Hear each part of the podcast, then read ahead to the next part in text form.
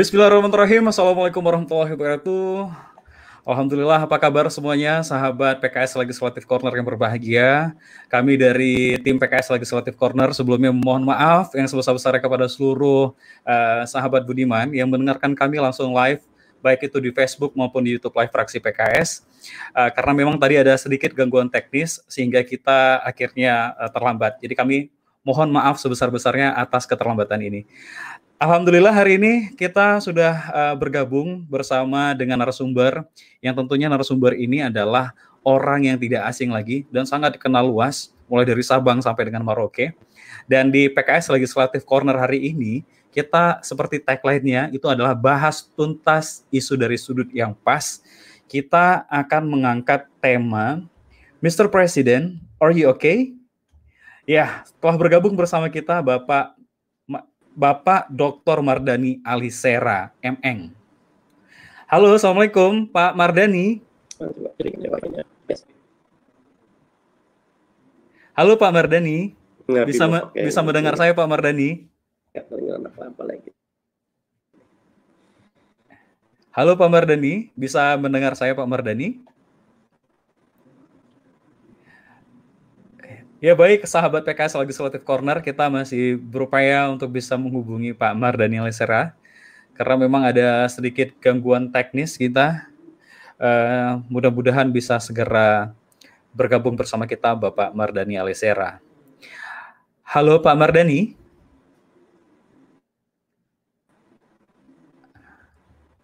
Pak Mardani.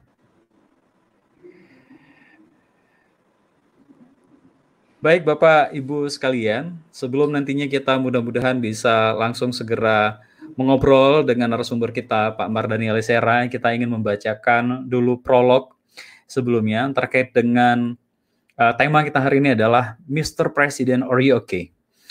Publik terhenyak uh, saat sebuah unggahan video yang baru saja dan kemarin di pekan pekan kemarin kita melihat sendiri bagaimana uh, kemarahan Bapak Presiden Joko Widodo pada saat itu, lebih kurang sekitar 10 menit, yang di mana ada berbagai macam uh, dugaan yang mulai ditimbulkan, uh, baik itu dari publik melihat persepsi kemarahan daripada Bapak Presiden ini.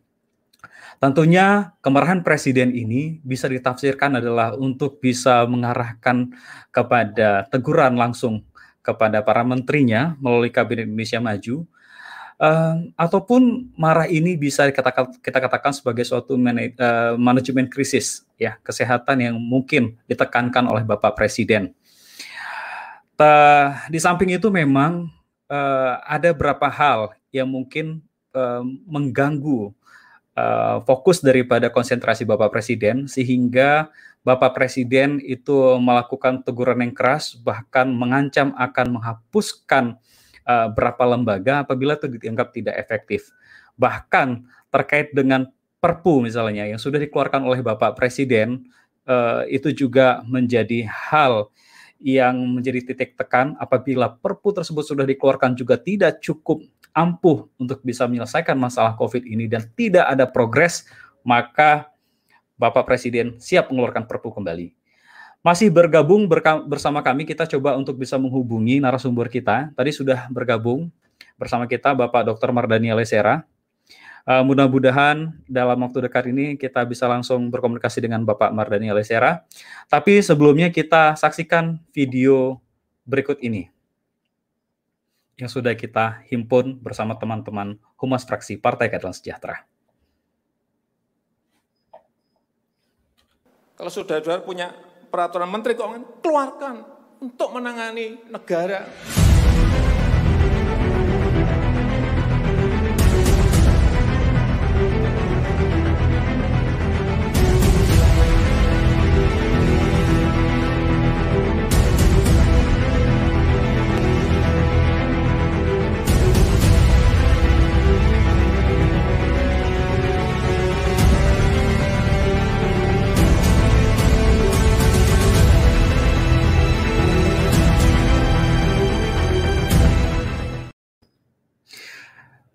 Ya, itu tadi video singkat kita kita perlihatkan adalah bagaimana kemarahan Bapak Presiden Joko Widodo lebih kurang sekitar 10 menit walaupun memang agak sedikit unik marahnya adalah uh, baru diposting setelah 10 hari setelah marah-marah ya. Tapi uh, tentunya uh, ini akan kita kaji secara mendalam melalui perspektif yang dari narasumber kita Pak Mardani Lesera. Uh, tentunya ini akan sangat menarik, tapi memang Pak Mardani Lesera sepertinya ada sedikit gangguan teknis sehingga beliau agak kesulitan masuk ke dalam uh, forum ini. Mudah-mudahan uh, kita bisa segera bergabung dengan Pak Mardani. Karena memang isunya agak sedikit seksi ini. Mr. President, are you okay? Makanya kita juga mempertanyakan nih, Pak Mardani mana nih nggak gabung dengan kita nih? Pak Mardani, are you okay? gitu ya. Karena memang kondisinya kita nggak tahu kenapa. Biasanya sih Jumat pekan yang lalu kita biasanya normal-normal aja, tidak ada masalah, tidak ada problem. Tapi memang di Jumat ini kita agak sedikit uh, dapat problem uh, terhubung dengan narasumber kita, Pak Mardani Lesera. Tapi Bapak Ibu, kita tentu tidak ingin mengecewakan para penonton yang sudah setia di Facebook dan juga di YouTube Fraksi Partai Keadilan Sejahtera. Kita segera ingin bergabung kembali bersama Pak Parmel Sera, tapi kita lihat berapa iklan berikut ini yang sudah kita uh, himpun dan sudah kita kerjakan uh, lebih kurang berapa hari ini, berapa pekan ini terkait dengan PKS Legislative Corner. Kita lihat dulu iklan uh, berikut ini. Bismillahirrahmanirrahim izinkan saya mengingatkan kita semua. Di tengah hiruk pikuk rancangan undang-undang haluan ideologi Pancasila hati-hati. Dana COVID-19 naik dari 405 triliun menjadi 667 triliun. Berarti lebih besar dibanding dana yang dikeluarkan untuk untuk rekap BLBI tahun 1998 dan yang hati-hatinya 108, hampir 5 triliun itu dialokasikan kepada 7 BUMN. PLN dapat 49,46 triliun, BUMN Karya dapat 12,16 triliun, Pertamina 40 triliun, pupuk Indonesia 6 triliun. Skemanya melalui tiga hal, penyertaan modal negara atau PMN, pembayaran kompensasi atau hutang pemerintah dan dana talangan. Awasi dana COVID-19 ini karena yang harus bayar dari semua pengeluaran pemerintah adalah kita, semua rakyat bahkan boleh jadi anak dan cucu kita. Padahal pengangkatan BUMN, manajemen BUMN banyak yang tidak tahu. Bahkan kita mendengar banyak yang dari partai politik ataupun teman-teman seperjuangan ketika Pilpres kemarin menjabat jabatan di BUMN. Bayangkan dana negara kalau dikelola dengan tidak transparan dan akuntabel bisa berbahaya. Ya, alhamdulillah itu tadi ya kita mendengar uh, statement dari Ustadz Mardani. Ya, Ustadz Mardani sudah bergabung bersama kami kembali. Alhamdulillah ini berkat uh, doa daripada seluruh sahabat setia PKS Legislative Corner baik itu di Facebook dan juga di YouTube Live. Halo Ustadz Mardani, Assalamualaikum. Waalaikumsalam. Alhamdulillah akhirnya bergabung. Sehat, Alhamdulillah. Uh, sehat, sehat Ustaz. Alhamdulillah. Wah, ini kaosnya keren tuh Ustaz. Kaosnya langsung PKS lagi selective corner ya Ustaz ya. Tadi kita Ustaz. Lagi saya buka sebentar. Nah. Ya. Oh. Oke, mantap Ustaz. Keren Ustaz. Ini Ustadz, insya Allah kita disaksikan oleh uh, seluruh uh, followers dan juga pengikut uh, setia daripada PKS lagi Legislative Corner, baik itu di Facebook maupun di YouTube. Dan kita juga mengajak serta seluruh uh, netizen tentunya, baik itu yang berada mulai dari ujung uh, barat Indonesia sampai ujung timur Indonesia bisa memberikan langsung komentarnya, pertanyaan dan juga dukungan kepada Partai Keadilan Sejahtera untuk bisa menjadi garda terdepan memperjuangkan aspirasi masyarakat. Kita Ustadz tadi sudah membacakan sedikit prolog Ustadz, prolog pengantar terkait dengan video marah-marah 10 menit yang kemarin itu sempat viral Ustadz. Mr. President, yeah. are you okay? Kenapa tiba-tiba akhirnya marahnya 10 hari terjeda baru viral seperti itu saja. Jadi tadi kita sudah sempat menjelaskan itu di prolog di awal, tapi sebelumnya saya perkenalkan dulu karena banyak sekali uh, para netizen Budiman yang mungkin uh, ingin menggali mengenal lebih jauh siapa Dr. Haji Mardani uh, Alisera MN ini. Beliau adalah uh, anggota DPR RI dari fraksi Partai Kelas Sejahtera dari Dapil uh, DKI Jakarta 1, Jakarta Timur ya Ustaz. Benar Ustaz? Timur ya. Siap. Ya, dari Jakarta Timur. Tempat tanggal lahir beliau adalah Jakarta 9, 9 April 1969. Riwayat pendidikan beliau itu S1-nya adalah di Teknik Mesin Universitas Indonesia, S2 Master of Engineering University Teknologi Malaya, dan juga S3 itu di Filosofi Doktor University Teknologi Malaya. Dan beliau juga saat ini menjabat uh, sebagai Ketua Bidang Pembinaan Kepimpinan Kepala Daerah atau BPKD 2019 hingga sekarang di di Partai Keadilan Sejahtera. Tentunya Pak Mardani Alisera ini bagi sebagian besar netizen sudah tidak asing lagi. Beliau adalah sosok yang vokal, sangat uh, kritis, mengkritisi pemerintahan dengan isu-isu yang tentunya uh, sangat uh, strategis dan kritis. Uh, Bapak Mardani Alisera, kita langsung masuk nih, uh, Ustadz. Tadi kita sudah memperlihatkan, mungkin kita tampilkan sekali lagi ya. Ada uh, video opening dulu tadi sudah sudah kita tampilkan tapi kita tampilkan sekali lagi Ustadz untuk kita perlihatkan dan Ustadz bisa nanti mengkomentari kenapa Pak Presiden tiba-tiba marah-marah seperti itu. Ya tolong uh, videonya kita tampilkan sekali lagi. Kalau saudara-saudara punya peraturan menteri keuangan, keluarkan untuk menangani negara.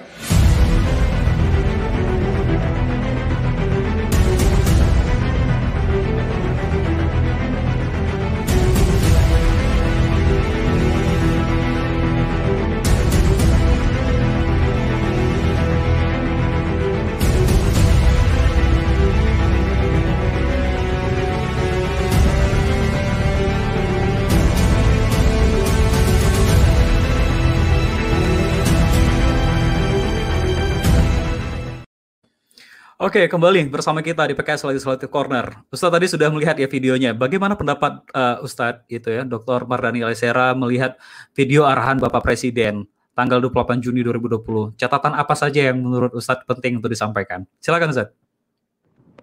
Ya, yang pertama uh, tugas Presiden bukan marah-marah ya. Yang kedua, tugas Presiden bukan curhat ya.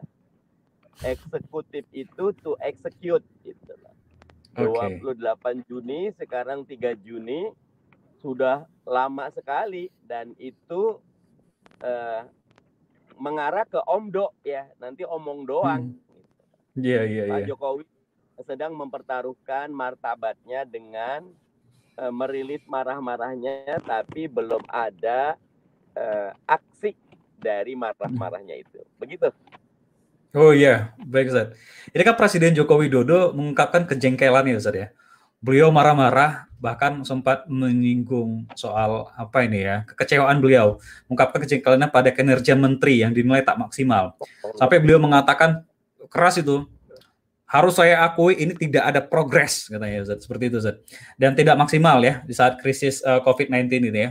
Uh, bahkan sikap beberapa menteri dinilai presiden terlalu santai dan tidak maksimal, sehingga akselerasinya dirasakan oleh uh, Bapak Presiden itu mungkin tidak berjalan seperti itu. Sampai beliau harus mengulang-ulang kata beberapa kali itu, Zat. Bagaimana tanggapan uh, Ustaz Mardani melihat hal tersebut?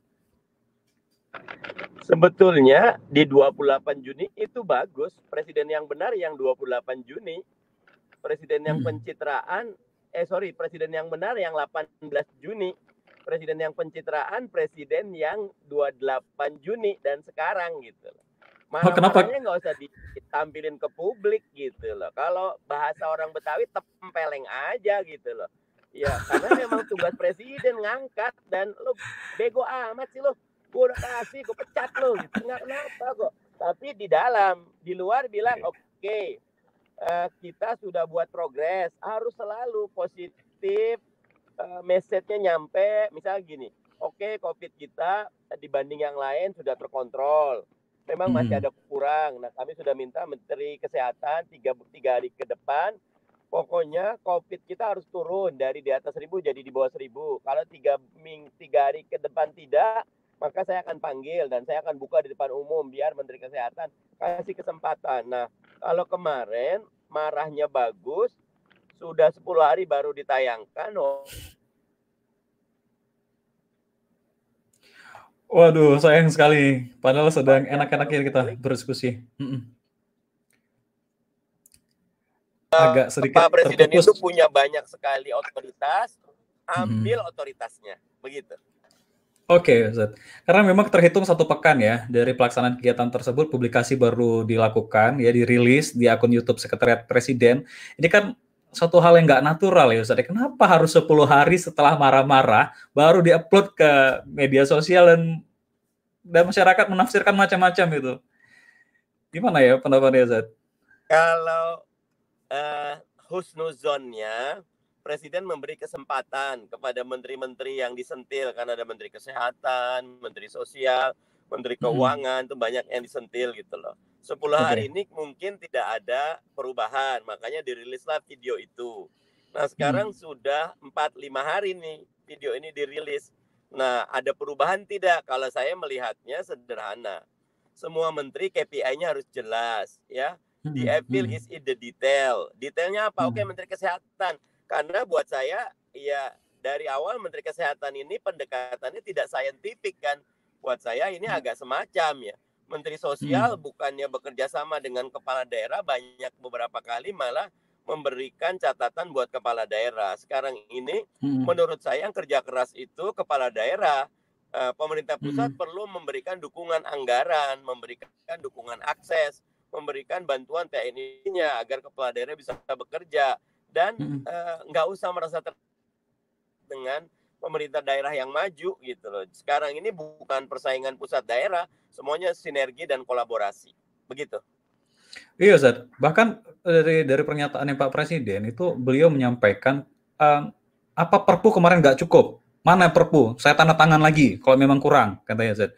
Terus sampaikan juga uh, apa perlu saya bubarkan lembaga seperti itu ya, Zat ya. Beliau artinya kan kita mungkin uh, banyak yang mengira bahwa ini statement ini mengarah kepada salah satu kementerian. Mungkin kementerian yang disoroti adalah Kementerian Kesehatan seperti itu. Tapi kan bahasa bersayap seperti itu bisa ditafsirkan macam-macam ya Ustaz ya. Sehingga kegaduhan politik itu uh, terjadi dan setiap partai politik yang hari ini bergabung di koalisi pun harap-harap cemas sekarang. Seperti itu Ustaz. Iya, uh, ketidakjelasan di top eksekutif bi bisa bias sekali di menteri. Kalau menterinya bias, uh, dirjennya bingung. Kalau dirjennya bingung, kepala dinasnya amburadul. Kalau kepala dinasnya amburadul, masyarakatnya jungkir balik gitu. Makanya kalau hmm. saya sederhana kok. Oke, Perpu mana yang mau dikeluarkan? Oke, hmm. Perpu tentang penanganan kesehatan, buatlah. Perpu tentang UMKM, buatlah. Apalagi hmm. sekarang nih, eh, nyun sewu ya, yang tegas yeah. oposisi kan PKS ya. Saya selalu ngangkat kita ini hmm. oposisi. Makanya di Perpu uh, Corona kita sendiri yang nolak. Artinya Pak Jokowi itu punya jalan tol kok mau ngeluarin 10 Perpu dalam 10 hari kayaknya diketok terus kok gitu loh. Karena mayoritas yang lain nerima gitu loh.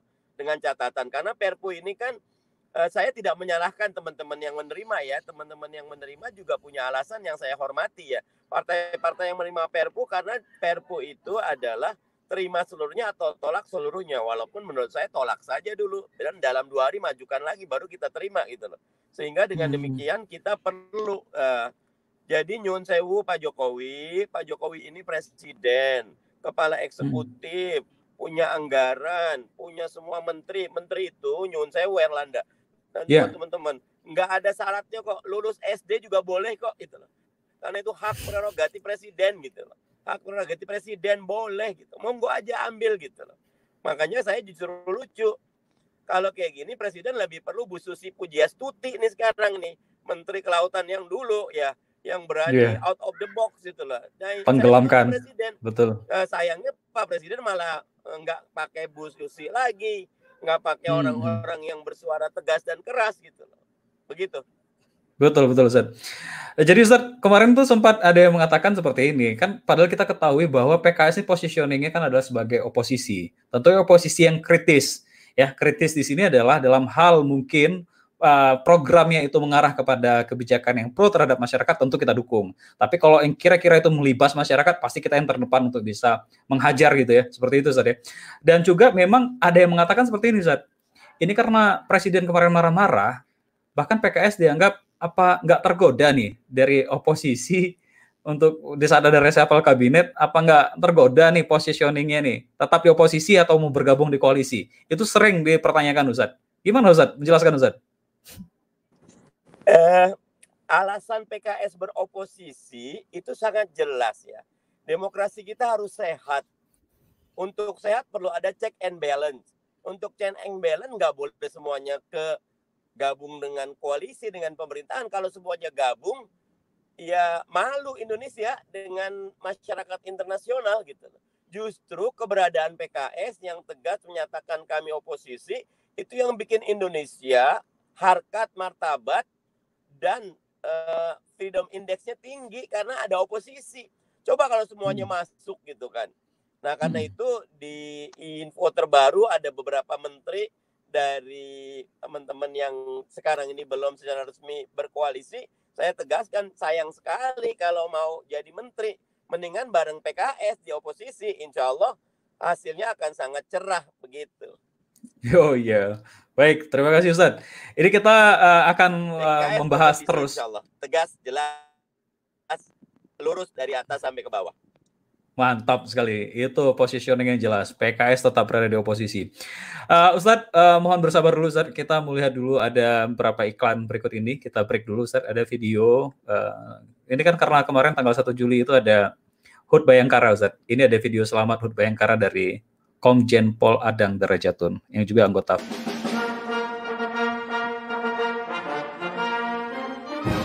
Yang kami hormati Kepala Kepolisian Negara Republik Indonesia dan seluruh jajaran Kepolisian Negara Republik Indonesia, kami mengucapkan selamat ulang tahun yang ke-74.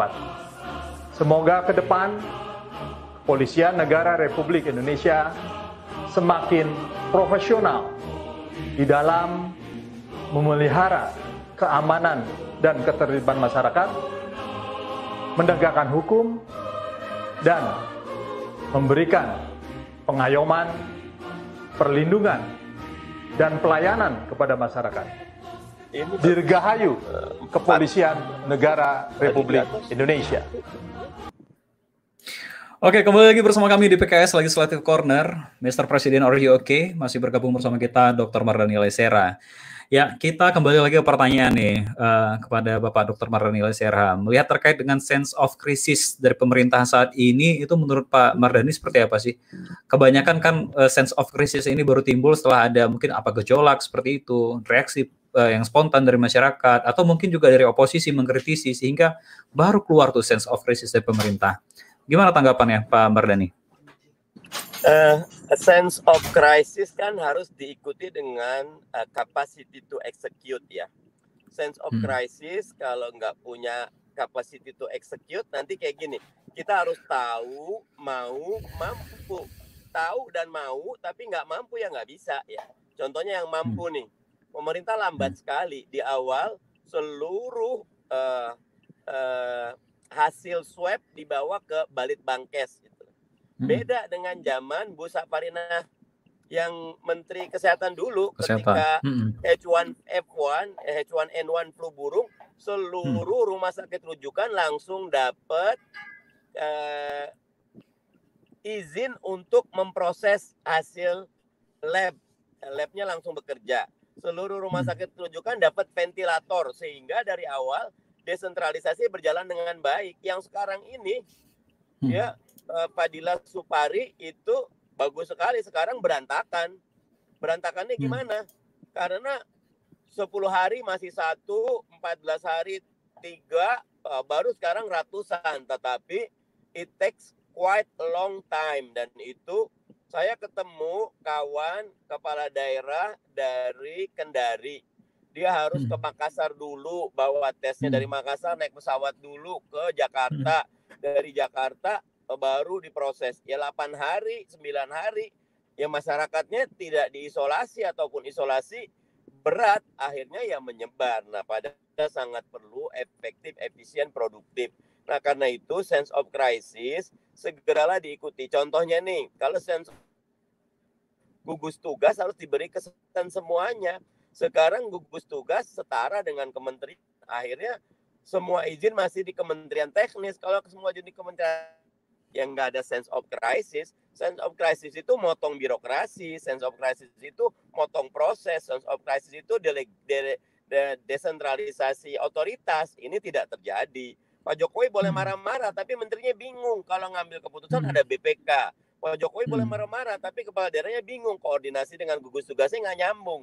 Ya drama dan dagelan lagi jatuhnya. Karena itu hmm. nyun sewu Pak Jokowi, the evil is in the detail. Ayo beresin urusan detailnya. Nanti uh, rapihkan dalamnya gitu. Contohnya kami di Komisi 2 kita hmm. berat sekali membuat keputusan pilkada berjalan di 9 Desember. Berkali-kali hmm. RDP tapi karena dari gugus tugas bilang tidak ada jaminan bahwa kalau diundur ke 2001 Covid akan hilang jadi yang pasti kalau ada pilkada akan ada kepemimpinan definitif di daerah yang itu sangat diperlukan dalam masa krisis. Yang tidak okay. pastinya pandemi. Ya udah kita ambil yang pasti, kita laksanakan pilkada di masa Covid tapi dengan protokol kesehatan yang ketat dan itu hmm. memerlukan tambahan biaya. Eh, Kementerian Keuangan tidak turun-turun, eh, KPU-nya dan hmm. Bawaslu ternyata akhirnya kita tegas kalau perlu pecat Menteri Keuangan gitu. Nah, Menteri Keuangan mungkin juga nggak salah karena protokol di Kementerian Keuangan masih protokol non krisis. Nah, hmm. ayo semua kementerian mestinya bergerak sekarang. Pak Jokowi nggak bisa marah-marah. Sekarang kita lihat nih, Pak Jokowi udah ketemu berapa menteri sejak marah-marah. Jangan-jangan menteri-menteri yang mau ketemu Pak Jokowi nggak bisa. Mestinya semua menteri on call. Menyun sewu, hmm. Bu Risma bagus. Hmm. Tidur pakai uh, handy talkie. Hmm. semua kepala dinasnya 24 jam on call. Ya harus begitu okay. gitu. Tidur juga siap ditelepon. Oh, krisis hmm. tapi menteri nggak bisa ketemu ya nggak krisis namanya gitu. Berarti keras, uh, karakteristik dan kemampuan yang kita perlukan itu dalam melewati krisis itu saat ini seperti apa ya? Uh, bagusnya kita maksudnya kalau uh, terkesan juga mungkin ya uh, Pak presiden nggak marah-marah dianggap mungkin terlalu santai. Tapi kok Pak Presiden terus tiba-tiba marah-marah seperti hari ini juga nggak menyelesaikan masalah seperti itu. Bahkan kayak Bu Risma tadi yang Ustaz sampaikan tadi itu juga keren sekali ya. Artinya itu kan uh, jiwa leadership uh, beliau itu dalam menghadapi uh, krisis seperti itu ya Ustaz ya. Jadi karakteristik dan kemampuan seperti apa yang ideal sebenarnya uh, yang harusnya dilakukan oleh Pak Presiden seperti itu? Uh, saya suka dengan teman-teman militer ya teman-teman hmm. militer tuh get things done gitu lah. Pokoknya mission accomplished ya. Mau hmm. proses hmm. jungkir balik kayak apa urusan ente lah gitu. Pokoknya gue pengen kelar gitu lah. Nanti hmm. ada film uh, bagus tuh Ford uh, versus Ferrari ya. Uh, yeah, yeah. Iya. Uh, Fordnya cuma bilang sederhana uh, pemilik Fordnya. Hmm. Pokoknya dalam setahun Ford pengen menang F1 ngalahin Ferrari. Gimana hmm. caranya terserah ente. Tugasnya pimpinan itu ngasih direction yang jelas sesudah ngasih direction yang jelas, target yang jelas, kasih otoritas yang jelas. Ente mau uang berapa saya siapin. Sudah uang berapa, otoritas berapa, habis itu monitoring day to day-nya gitu loh. Ente ketemu, telepon terus. Pak Presiden bisa telepon menteri semua langsung. Sekarang pertanyaan Pak Menteri suka ditelepon Presiden tidak gitu loh. Jangan-jangan yeah. menterinya bingung, nggak pernah ada nggak pernah ada mendung tiba-tiba ada uh, uh, kilat, ada petir, kilat. petir, hujannya bohongan. Ya, tenang aja, iya. nggak akan. Sederhana kok, kita hidup ah, dalam dunia proses kok. Ketika nggak ada proses, tiba-tiba ada hasil, kita bisa mempertanyakan. Semuanya uh, nikmati proses. Hasil itu uh, ujung dari proses. Nah, tugas presiden fokus di hasil, tugas menteri dan pembantunya fokus di proses. Nah nanti kalau belum tercapai tinggal bilang Pak Presiden, kita udah buat. Sekarang mentok di menteri ini, menteri ini marahin dong, gitu. Iya, yeah, iya, iya. Presiden lah sebagai kepala pemerintahan selain kepala negara. Kita sistem hmm. presidensial. Hmm. Di konstitusi 17 lebih pasal ngurus memberikan otoritas kepada presiden. Jadi presiden, presiden, presiden. Ayo, presiden kita ambil otoritas, jangan curhat. Oh, menarik sekali nih Pak Mardani Lesera. Ya kita juga mengajak serta ya komentar daripada seluruh sahabat PKS Legislative Corner yang baik itu yang menyaksikan kita langsung itu melalui live uh, Facebook dan juga live di YouTube. Kita mengajak serta untuk bisa memberikan pertanyaan biar nantinya kita bisa naikkan di sini, kita bisa berkomunikasi langsung oleh Bapak Mardani Lesera. Masih kembali terkait dengan Mr. President Are you okay? Uh, Pak Mardani, ini terkait dengan uh, faedah atau unfaedah dari marah-marah presiden ini ya. Sebenarnya kalau kita lihat faedahnya apa sih dari marah-marah ini dan unfaedahnya tentunya apa seperti itu terkait dengan uh, kemarahan Bapak Presiden seperti itu. Bagaimana uh, menurut Pak Mardani? Hmm. Gini, uh, nyun sewu nih ya, secara psikologis orang yang kurang dapat perhatian pasti akan berharap selalu dapat perhatian tapi mereka yang sudah puas dengan perhatian nggak sibuk dengan perhatian. Tapi dia sibuk hmm. dengan satu karya. Dan karya itu nanti akan bisa dinilai. Dan biasanya dinilainya jauh setelah beliau tidak jalan. Contohnya Mahathir Muhammad ya. Hmm, Mahathir hmm. Muhammad ini ketika mengajukan bikin Twin Tower ketika dia uh, membuat sirkuit F1 di uh, Sepang. di, di Sepang kemudian yeah banyak ide lain diprotes habis tapi as a leader hmm. I will uh, make a trendsetter gitu. people should hmm. follow me gitu loh hmm. nanti saya tanggung jawab saya di uh, eh, DPR teriak kayak apa masyarakat teriak saya tahu kok I am the leader I am the one kalau mau Mourinho bilang I am the special one ayo lakukan gitu. dan nggak perlu marah tapi jalan, ada keputusan tegasnya gitu. Nah, apa yang dilakukan oleh Pak Presiden sekarang harus jelas, marah-marah tanpa ada artikulasi yang jelas. Perpu mana yang mau dibuat, lembaga hmm. mana yang mau dibubarkan, menteri mana hmm. yang mau diresapel, jelas aja kok. Menteri Kesehatan dalam tujuh hari tidak ada perubahan, saya resapel. Menteri Sosial dalam 10 hari tidak ada kebaikan, saya resapel. Menteri Keuangan dalam seminggu, dua minggu tidak ada perbaikan, saya resapel. Jelas, tegas saya mau mengajukan perpu A, B, C, D. Ini perpunya. Monggo, yang lain mau ngasih masukan. Tapi saya akan tanggung jawab. Gitu. Eh, hmm. jelas. Semuanya itu harus artikulatif. Narasinya jelas. Biar apa? Tidak ada lagi tafsiran-tafsiran yang macam-macam. Memberikan hmm. ketidakpastian buat kaum bisnismen. Ketidakpastian hmm. itu musuh nomor satu. Perubahan seberat apa pun kalau pasti menjadi lebih mudah tapi tidak ada perubahan dan tidak pasti kosnya lebih besar gitu. Iya. Kepastian yeah. certainty harus diambil dan presidenlah yang jadi rujukan gitu. Baik, uh, Pak Barani, sangat menarik sekali ya kita membahas terkait dengan Mr. Presiden Orioke ini terkait dengan kemarahan Bapak Presiden kemarin.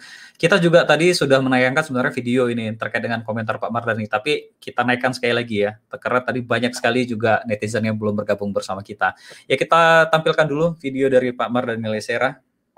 Bismillahirrahmanirrahim izinkan saya mengingatkan kita semua. Di tengah hiruk pikuk rancangan undang-undang haluan ideologi Pancasila hati-hati. Dana COVID-19 naik dari 405 triliun menjadi 667 triliun. Berarti lebih besar dibanding dana yang dikeluarkan untuk untuk rekap BLBI tahun 1998 dan yang hati-hatinya 108, hampir 5 triliun itu dialokasikan kepada 7 BUMN.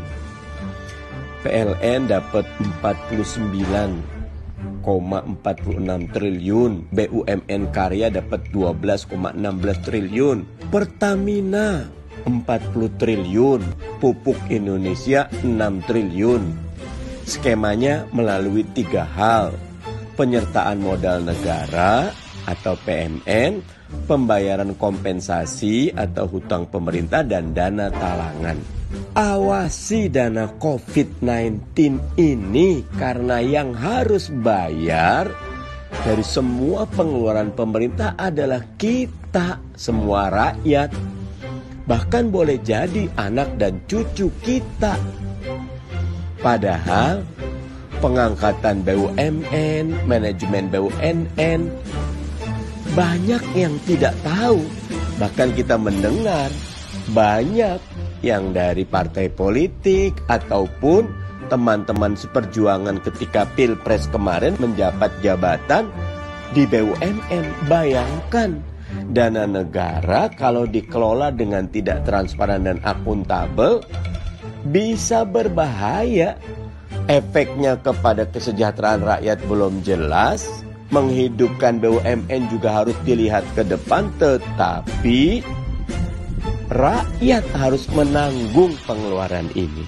Ayo, semua di tengah hiruk pikuk hihaluan ideologi Pancasila, jangan-jangan kita dialihkan sehingga tidak berhasil menjalankan fungsi pengawasan. Ayo, awasi dana COVID-19 yang sekarang sudah membengkak ke 667 triliun. Jadi warga masyarakat yang cerdas, jangan sampai mudah untuk dibelokkan apalagi ditipu. Saya Mardani Alisera. Wes keren sekali ya Zat. Itu videonya tuh viral juga itu Zat di sosial media ya. Keren sekali videonya. Uh, Pak Mardani, ini kan selama ini fraksi PKS selalu mengkritisi berbagai kebijakan pemerintah ya. Ada anggapan dari netizen yang ini kita ambil baik di Twitter ya, yang mengkritisi uh, PKS. Uh, tanggapannya uh, PKS ini selalu mengkritisi berbagai kebijakan pemerintah. Ada anggapan right or wrong gitu ya, benar atau salah seperti itu. Government always wrong gitu. Uh, pemerintah itu selalu salah. Benar nggak sih Pak Mardani PKS seperti itu melihat bahwa pemerintah pasti selalu salah seperti itu? Ini sebetulnya kerjaan media aja. Jadi kalau hmm. kita memuji Pak Jokowi nggak muncul, tapi kalau kita uh, saya uh, di Komisi 2 ya. Kemarin hmm. rapat dengan BPIP, dengan Setnek, dengan Seskap ya, mitra kita ya, uh, dengan uh, Kementerian ATR BPN, Badan Pertahanan Negara. Isinya hmm. pujian kok. Pak Jokowi berhasil dan sukses bikin sertifikasi tahan tanah hmm. dulu zaman Pak SBY setahun nggak sampai 500 ribu. Zaman Pak Jokowi 5 juta kok. Dan hmm. sertifikasi tanah ini saya sempat wakil ketua Komisi 2 periode lalu dari 5 hmm. juta, 7 juta, 9 juta sekarang targetnya setahun dan ini bagus sekali. Kata Hernando de Soto, eh, nggak perlu kok pemerintah ngasih uang, uang tinggal sertifikasi saja lahan-lahan milik masyarakat yang tadinya hmm. tanah tidak produktif, tidak bankable dengan sertifikasi eh, with a piece of paper dia twisting dari unproductive land menjadi productive land karena bisa hmm. Eh, uh, dan ini luar biasa saya puji dan saya apresiasi anggaran hmm. saya tanda tangani kalau mau perlu 10 juta saya mau siap dukung saya bilang itu hmm. hmm. kemarin dengan Pak Setnek ya Pak Setnek titip ya ini uh, Pak Jokowi sudah melakukan beberapa hal dikaitkan hmm. dengan memajukan uh, Indonesia di pentas dunia. Ayo uh, dijaga sama BPIP, saya dukung BPIP kok. Hmm. Undang-undang HIP saya tidak dukung, tapi BPIP-nya Badan Pembinaan Ideologi Pancasila saya dukung. Bahkan saya hmm. usulkan ayo BPIP bikin film kayak Ipin Upin menjelaskan yeah, Pancasila yeah. kepada anak-anak. Uh, Betul. Saya dukung juga banyak uh, Kemendagri uh, sudah bikin Permendagri nomor 20 yang memberikan keleluasaan bagi kepala daerah untuk melakukan realokasi anggaran.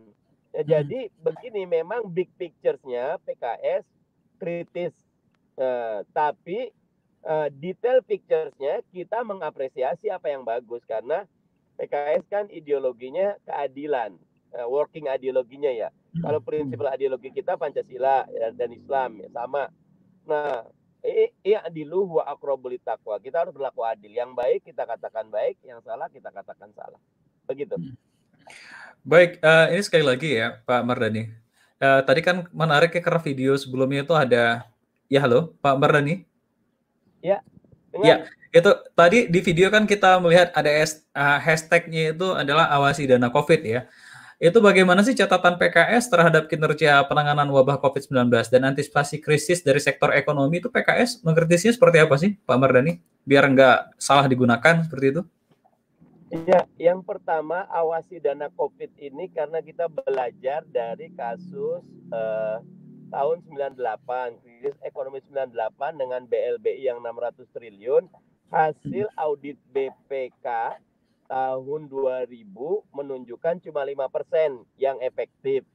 95 persennya jadi bancakan. Nanti bisa dilihat sendiri ya eh, report BPK terhadap audit krisis 98 kami ingin pemerintah jaga diri.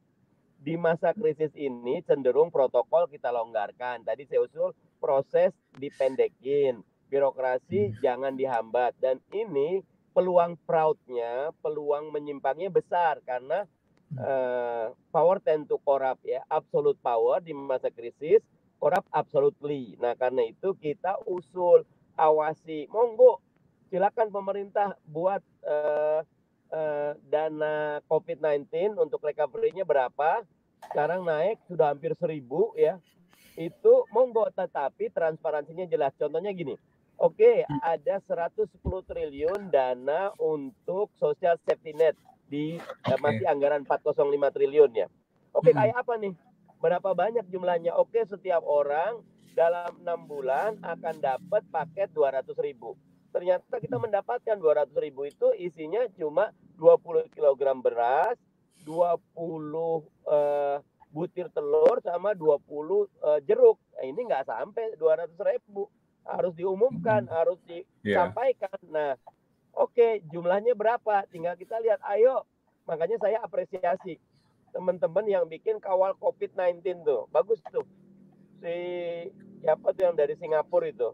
Masyarakat hmm. harus tampil menjaga Khairul Anam namanya kalau nggak salah ya. Oh, Khairul Najib hmm. itu bagus. Ayo masyarakat harus ya. jagain. Intinya begini, kejahatan itu karena ada kesempatan. Nggak bisa buat jahat.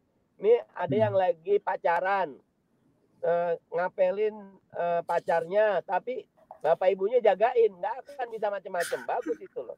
Sama yeah. saya dengan hashtag awasi dana COVID nggak ada yang bisa untuk korupsi karena korupsi itu musuh kita bersama. Begitu, Erlanda. Baik, Pak Mardani. Tadi menarik itu ya, yang soal jaring pengaman itu ya, sosial, bantuan langsung tunai yang 200 ribu. Itu kalau ibu-ibu kan sangat teliti ya, beliau susah untuk bisa kita manipulasi seperti itu. Tahu harga beras berapa, harga gula berapa. Jadi kebangetan kalau misalnya ada yang memanfaatkan dana situasi BLT ini untuk untuk apa disalahgunakan seperti itu. Uh, baik Mbak Mardani, kita mungkin menaikkan dulu ada beberapa pertanyaan yang sudah ada baik itu di Facebook maupun di YouTube dari teman-teman netizen yang sudah bergabung. Kita coba untuk bisa tampilkan beberapa pertanyaan. Ini ya dari HC Haris ya.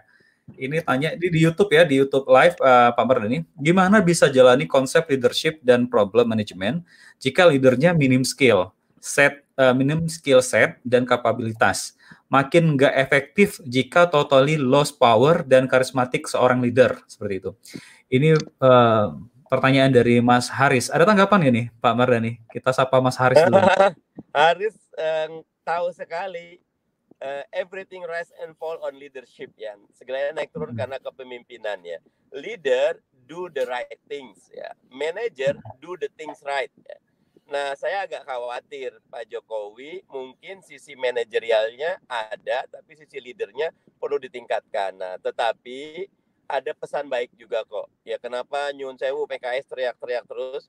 Pilihlah pemimpin terlemah di antara kalian dengan dukungan kalian akan jadi pemimpin yang baik. Nah, PKS walaupun Pak Jokowi kayak apa kepemimpinannya justru sayang sama Pak Jokowi dengan cara mengkritik. Lebih baik Pak Jokowi dikritik oleh PKS yang oposisi tegas ketimbang dipuji oleh teman-teman koalisinya yang mungkin punya niat-niat tertentu ya.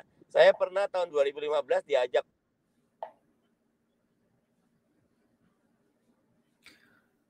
Halo Pak Mardani. Ya, ya intinya adalah ya. Eh, kedengeran? Kedengeran agak sedikit macet tadi ya. Mohon maaf ya, bisa Pak Murani sudah kedengeran. Masuk memang. ya, uh, jadi uh, suara belum nih ya. Uh, uh, kamera belum. Jadi intinya kamera begini. Uh, you get what you inspect not what you expect gitu loh. Anda dapatkan apa yang Anda inspeksi bukan yang Anda harapkan gitu. Nah, karena itu hmm. Eh, kita perlu ya Pak Jokowi terus perlu dijagain dan PKS jihad oposisi dalam rangka untuk menjaga agar Pak Jokowi selalu dalam tracknya dan bisa menunaikan janjinya. Begitu Erlanda. Ya, baik, Ustaz. Ini juga ada beberapa uh, mungkin komentar ya kita juga membacakan beberapa komentar yang sudah masuk ya karena tadi juga banyak sekali yang sudah menyaksikan kita uh, mulai dari Sabang sampai dengan Maroke. Um, bisa ditampilkan ini dari Mas Dadang Syuhada. Saya dukung terus PKS untuk kritik yang konstruktif. Semoga PKS selalu Allah beri keberanian, keistiqomahan, dan kesehatan untuk para anggota dewannya. Amin ya rabbal alamin. Ada lagi dari Mas Imam Manstur Imam. Mantap Ustadz Mardani Alisera. Ya, terus ada lagi dari uh, mungkin YouTube ataupun dari Facebook. Jamah Barata, Gentar Hadianto. Oke, yang lain mungkin ada. Ya, pokoknya ramai sekali yang juga sudah bergabung. PKS eh, channel kita ini terutama PKS Legislative Corner setiap uh, pekan kita akan menjanjikan isu-isu yang strategis. Wah, ini ada juga nih dari Aditya Nurullahi ya. Mungkin presiden lelah Bang Erlan. Ya, bisa jadi. Wah, ada juga Mas Ahmad Dimiati mengatakan bahwa Abi keren banget mau kaosnya. Ya, insya Allah kita juga nanti akan memberikan uh, hadiah spesial bagi yang memberikan pertanyaan mungkin di pekan-pekan ke depan yang menarik ya. Kita akan pilih salah satu pertanyaan yang strategis yang menarik dan bagus yang akan kita berikan hadiah baju kaos PKS. Baik, kita masih bergabung bersama Ustadz Maranila Sera. Halo Ustadz. Ayo, saya dengar. Saya dengar. Baik Ustadz. Lanjut kita lanjut ini Ustaz. Ini kita mengulang sedikit Ustaz terkait dengan reshuffle. Karena Pak Presiden juga ada memberikan dalam tanda kutip sinyal juga ini untuk reshuffle bah, kepada apa ya mungkin partai koalisinya dan sebagainya. Bahkan tersiar juga isu yang terkait tadi yang saya sampaikan Ustaz. Katanya ini yang oposisi pun sudah mulai uh, melirik-lirik nih isu reshuffle ini. Tersiar isu bahkan katanya PKS minat nggak nih bergabung di kabinet kalau seandainya kan dilakukan reshuffle. Tanggapannya gimana nih, Ustaz? PKS insya Allah istiqomah di kami oposisi. Ya, monggo Pak Jokowi mau reshuffle kayak apa pun itu haknya Pak Jokowi. Mau ngajak siapa pun monggo kalau PKS untuk kepentingan bangsa, untuk kesehatan demokrasi, agar publik teradvokasi aspirasinya. PKS istiqomah kami oposisi dan insya Allah mulai dari atas sampai bawah tegak lurus kami oposisi gitu Erlanda. Siap, mantap Ustaz. Mungkin yang cocoknya Ustaz, Ustaz kan kemarin keluarin ini ya, rilis buku kami oposisi ya, hashtag kami oposisi Ustaz ya. Jadi mungkin kalau ada ada yang menanyakan gimana sikap PKS, cukup lihatin sampul bukunya aja nih Ustaz. Kami oposisi ya. gitu Ustaz ya. Ya, kami oposisi dan oposisinya itu dalam rangka cinta sama pemerintahan kok. Biar pemerintah selalu ada yang jagain. Lebih baik ada yang jagain ketimbang nggak ada yang jagain. Iya iya, amin. Ini kayak, kayak uh, Bu Rusmiati nih, PKS harapan kami. Banyak sekali yang mendukung kita nih, Ustaz. Uh, dalam arti kata tetap berada di luar pemerintahan dan juga mengawal pemerintahan yang efektif. Uh, baik, kita break dulu. Sebentar kita melihat dulu video profil dari fraksi PKS berikut ini. Six, five,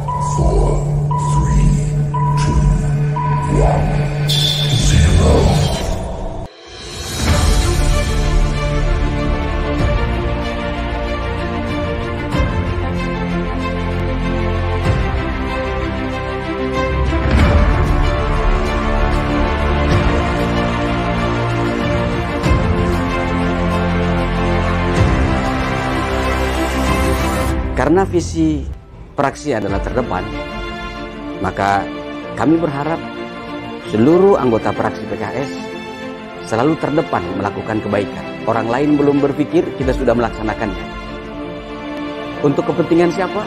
Untuk kepentingan umat, untuk kepentingan rakyat, dan untuk mengokohkan nasionalisme Indonesia.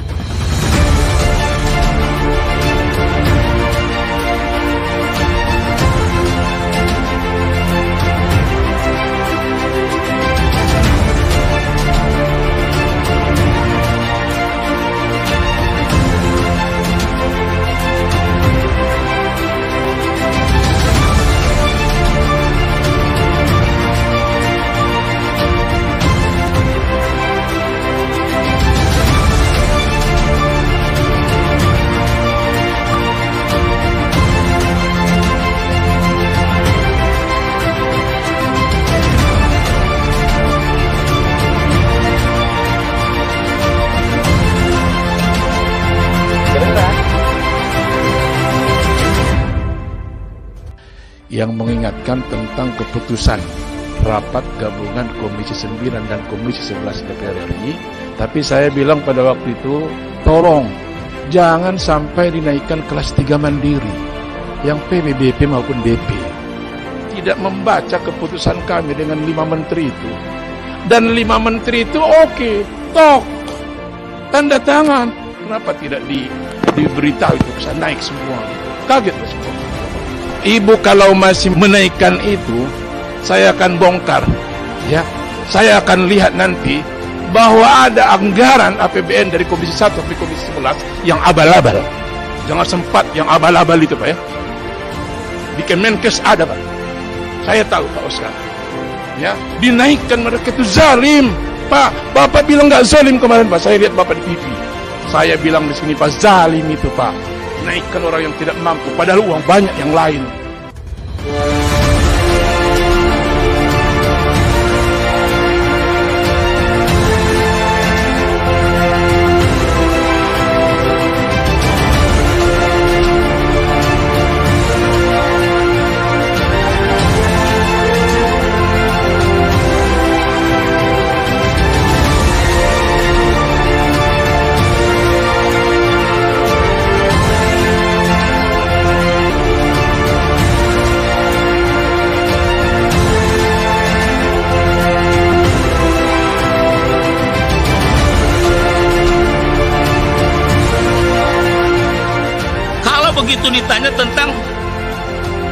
penghinaan Rasulullah.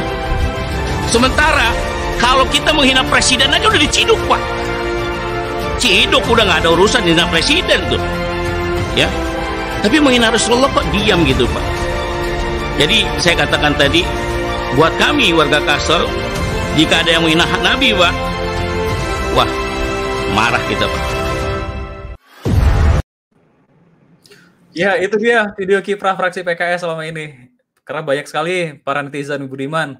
Karena kita PKS ini kan kekurangannya adalah uh, dalam hal media kita nggak punya media ya yang mainstream seperti mungkin TV dan sebagainya. Tapi melalui channel-channel ini kita coba untuk bisa uh, semaksimal mungkin memberikan penjelasan bahwa apa yang sudah dikerjakan PKS selama ini dalam hal mengadvokasi masyarakat. Dan banyak sekali tadi uh, sudah diperlihatkan undang-undang yang menjadi uh, diinisiatifkan, diinisiasikan oleh PKS dan alhamdulillah sudah menjadi uh, produk undang-undang. Ini kita uh, Ustadz masuk kepada segmen akhir. Kita lebih kepada uh, pertanyaan. Ada pertanyaan ini dari uh, ini sepertinya dari Facebook Ustadz ya. Mau tanya Ustadz mumpung live Kamis kemarin Wapres uh, ke Trisutrisno bersama LFRI datang menemui pimpinan MPR. Mereka mengusulkan perubahan RUU HIP diganti menjadi RUU PIP. Uh, pembinaan ideologi Pancasila. Kata Pak Tri, nomenklatur maupun isi RUU HIP harus diganti. Di satu sisi, Balik juga belum mencabut RUU HIP dari Prolegnas. Padahal saat yang bersamaan, ada 16 RUU yang dicabut dari Prolegnas 2020. Di sini kok seperti ada satu pesan yang tersirat bahwa rupanya ada pihak-pihak yang getol sekali memperjuangkan RUU ini, Ustaz. Mungkin ini pertanyaan ini lebih kepada melihat uh, situasi kemarin Ustaz. Jadi di balik itu, balik uh, DPR RI baru saja melakukan rapat kemarin dan hasil rapatnya adalah ada 16 uh, RUU yang di drop masing-masing komisi, tapi RUU HIP itu tidak ada di dalamnya Ustaz. Walaupun ini mungkin tidak terkait uh, Mr. Presiden are you okay, tapi mungkin uh, bagaimana pendapatnya Ustaz? Uh, saya berpendapat urusan ideologi sudah selesai di Indonesia. Umat hmm. Islam sudah menerima Pancasila. Pancasila adalah final. Pancasila adalah dasar negara, sumber segala sumber hukum. Dan jangan hmm. lagi pemerintah terjerumus untuk menafsirkan secara tunggal Pancasila. Biarkan Pancasila menjadi konsensus bersama, menjadi uh, rumah kita bersama. Dia bisa tumbuh dengan varian masing-masing. Teman-teman hmm. Islam menafsirkan Pancasila secara Islami. Teman-teman uh, Nasrani, teman-teman uh, Hindu, Buddha, Konghucu semua bahkan masyarakat adat semuanya punya ruang untuk menafsirkan Pancasila. Yang hmm. diperlukan bukan mengotak-ngatik Pancasila, tapi bagaimana mengimplementasikan Pancasila. Problem kita sekarang lima sila ini harus betul-betul wujud dalam pembangunan, wujud dalam masyarakat dan itu jangan dibuang energinya dengan membahas ideologi. Ideologi kita sudah selesai kok. Ini kalau diangkat sekarang nyun sewu, kita balik lagi ke tahun 55 sampai 59 ada diskusi tentang ideologi dan itu habis sekali habis sekali energi sosial bangsa. Sayang di masa pandemi kita buang-buang energi mahal bangsa kita. Karena itu fraksi PKS minta undang-undang HIP atau apa pun sebutannya dicabut dari prolegnas, tidak perlu dibahas. Titik begitu. Oh iya, baik. Terima kasih Ustaz. Berarti PKS itu ya memperlihatkan komitmennya. Jadi itu sekaligus memperjelas posisinya walaupun tidak dicabut melalui uh, badan legislasi kemarin di drop dari prolegnas, tapi PKS tetap uh, bersikeras untuk bisa RU ini dicabut dan kita menolak RU HIP ini. Uh, baik kita bacakan berapa uh, berapa masukan dan juga uh, mungkin dukungan kepada PKS Ustaz. Ini dari Mas Tubagus Riyadul Haq, siap Karawang hadir. Gimana sikap PKS terhadap Undang-Undang HIP? uh, dan ataukah sudah melakukan seruan masing-masing DPD kabupaten maupun kota untuk menjadi garda terdepan dalam menyuarakan penolakan uh, undang-undang HIP atau RUU HIP ini. Hari ini sudah ada aksi di kota kami bersama ormas Islam lainnya. Saya pikir kita sikap kita sudah jelas ya Ustaz ya kita menolak dan memang ya, uh, itu serentak di seluruh Indonesia tegas benar. RUU HIP dari uh, prolegnas ya. Cabut dari prolegnas. Tegas jelas. Hmm. Uh, bagaimana Ustadz ini ada pertanyaan Ustadz, tapi sebelum saya bacakan dulu nih Mas Ian Akong ini, Alhamdulillah masih ada partai PKS yang bisa mengontrol melawan kezaliman para pengkhianat bangsa di Dewan dan pemerintahan. Semoga PKS tetap istiqomah dan semakin dipercaya oleh rakyat untuk NKRI ini. Allahu Akbar. Ada juga dari Bu Titik Rahmawati, PKS selalu istiqomah. Dari Bu Susiati Puspasari, Masya Allah, mantap sangat ya, dikasih tanda tanda mantap tiga kali Ustadz. Ustadz, ini ada pertanyaan. Tadi masih belum jelas pertanyaannya mungkin uh, terkait pandangan ini langsung ke Ustadz ditujukan bagaimana pandangan Pak Mardani jika dikaitkan dengan usulan Pak Tri Sutrisno yang meminta rancangan undang-undang haluan ideologi Pancasila diganti menjadi RUU PIP. Jadi namanya itu yang diganti Ustadz. RUU PIP itu adalah pembinaan ideologi Pancasila. Nah, eh, setuju atau tidak Ustadz? Kalau diganti namanya atau uh, uh. Yang pertama, kalau ganti nama judul isinya sama, Trisila jadi Ekasila, Pancasila Trisila Ekasila ya sesat tetap harus ditolak ya. Yang hmm. kedua, uh, eh, RU ini uh, tidak akan berhenti kontroversinya ketimbang uh, menghabiskan energi sosial sikap fraksi PKS jelas cabut dan hmm. hentikan pembahasan RUU haluan ideologi Pancasila atau apa pun namanya. Begitu. Oh, baik Ustaz. Ini kita closing Ustaz ya, karena waktunya juga sudah tinggal dua menit ya. lagi ya. Harapan Ustadz nih, harapan Ustadz Baranila Sera ya ke depannya. Semoga Bapak Presiden nggak marah-marah lagi. Karena tadi ada komentar Pak Presiden kata lagi naik darah, naik tensinya Ustaz. Harapannya gimana Ustaz? Closing statement kita Ustaz. Betulnya uh, marah bagus ya, tanda involved ya. Tapi kalau marah dan tidak ada aksi, ya omdo gitu lah. Makanya kita tunggu satu dua hari ini apa aksi dari Pak Presiden. Dan nyun sewu gitu lah. Ayo Pak Presiden jadilah guru bagi bangsa. Pak Presiden jadilah bapak bagi bangsa. Karena Presiden salah satu institusi walaupun bentuknya personal yang bisa membawa negeri ini menjadi negara maju. Everything rise and fall on leadership. Segalanya naik turun karena kepemimpinan. Zaman Bung Karno luar biasa. Lee Kuan Yew itu membawa Singapura luar biasa. Mahathir membawa Malaysia luar biasa. Kita perlu pemimpin yang membawa Indonesia jadi negara maju yang baldatun toibatun warobun gofur. Begitu buat semua. Baik, terima kasih banyak Ustadz Marani Lesera atas waktunya pada siang hari ini. Tentu di tengah kesibukan beliau, Alhamdulillah beliau bersedia menjadi narasumber kita menjelaskan terkait Mr. Presiden Oreo Oke di PKS Legislative Corner. Saya yang apresiasi ya. Erlanda, apresiasi ya. Legislative Corner, keren. Teruskan. Wah, mantap Ustadz. Keren. Kaosnya juga Siap. keren. Mantap sekali. Insya Allah setiap pekan kita akan membahas terkait isu yang menarik Ustaz. Ya kita kupas tuntas dari sudut yang pas. Seperti tagline-nya PKS selalu memberikan informasi yang terbaru. Apa yang sudah dikawal oleh PKS selama sepekan akan kita sampaikan di Legislative Corner. Seperti itu Ustaz. Ya terima kasih banyak Ustadz Marani Alisera. Sukses selalu Ustaz. Amin. Jazakumullah. semua mohon maaf kurang lebihnya. Hadanallahu wa iyyakum ajmain wallahu muwaffiq ila aqwamit thoriq walakum minkum. Assalamualaikum warahmatullahi wabarakatuh. Waalaikumsalam warahmatullahi wabarakatuh. Ya itu dia pemirsa Baik Ustadz, terima kasih banyak. Sukses selalu. Itu dia pemirsa yang budiman, uh, sahabat PKS Legislative Corner, baik yang menyaksikan kita di Facebook maupun menyaksikan kita di YouTube. Alhamdulillah kita hari ini sudah membahas terkait dengan uh, Mr. Presiden Are You Okay? Ya, terkait dengan isu yang lagi hangat sepekan kemarin terkait dengan uh, kemarahan Bapak Presiden beberapa waktu yang lalu. Tentunya kami mengajak serta untuk mendukung program ini tetap ada setiap pekannya, maka kami mohon sekali untuk Bapak Ibu bisa terlibat aktif memberikan pendapat, memberikan komentar kepada kami semuanya dan juga memberikan dukungan kepada channel ini agar channel ini nantinya bisa memberikan informasi yang objektif uh, cara PKS memandang untuk mengkritisi kebijakan daripada pemerintah. Saya Erlanda Julian Putra, tenaga ahli fraksi Partai Keadilan Sejahtera, mohon undur pamit dari program ini untuk hari ini. Wabillahi taufiq wal hidayah. Wassalamualaikum warahmatullahi wabarakatuh.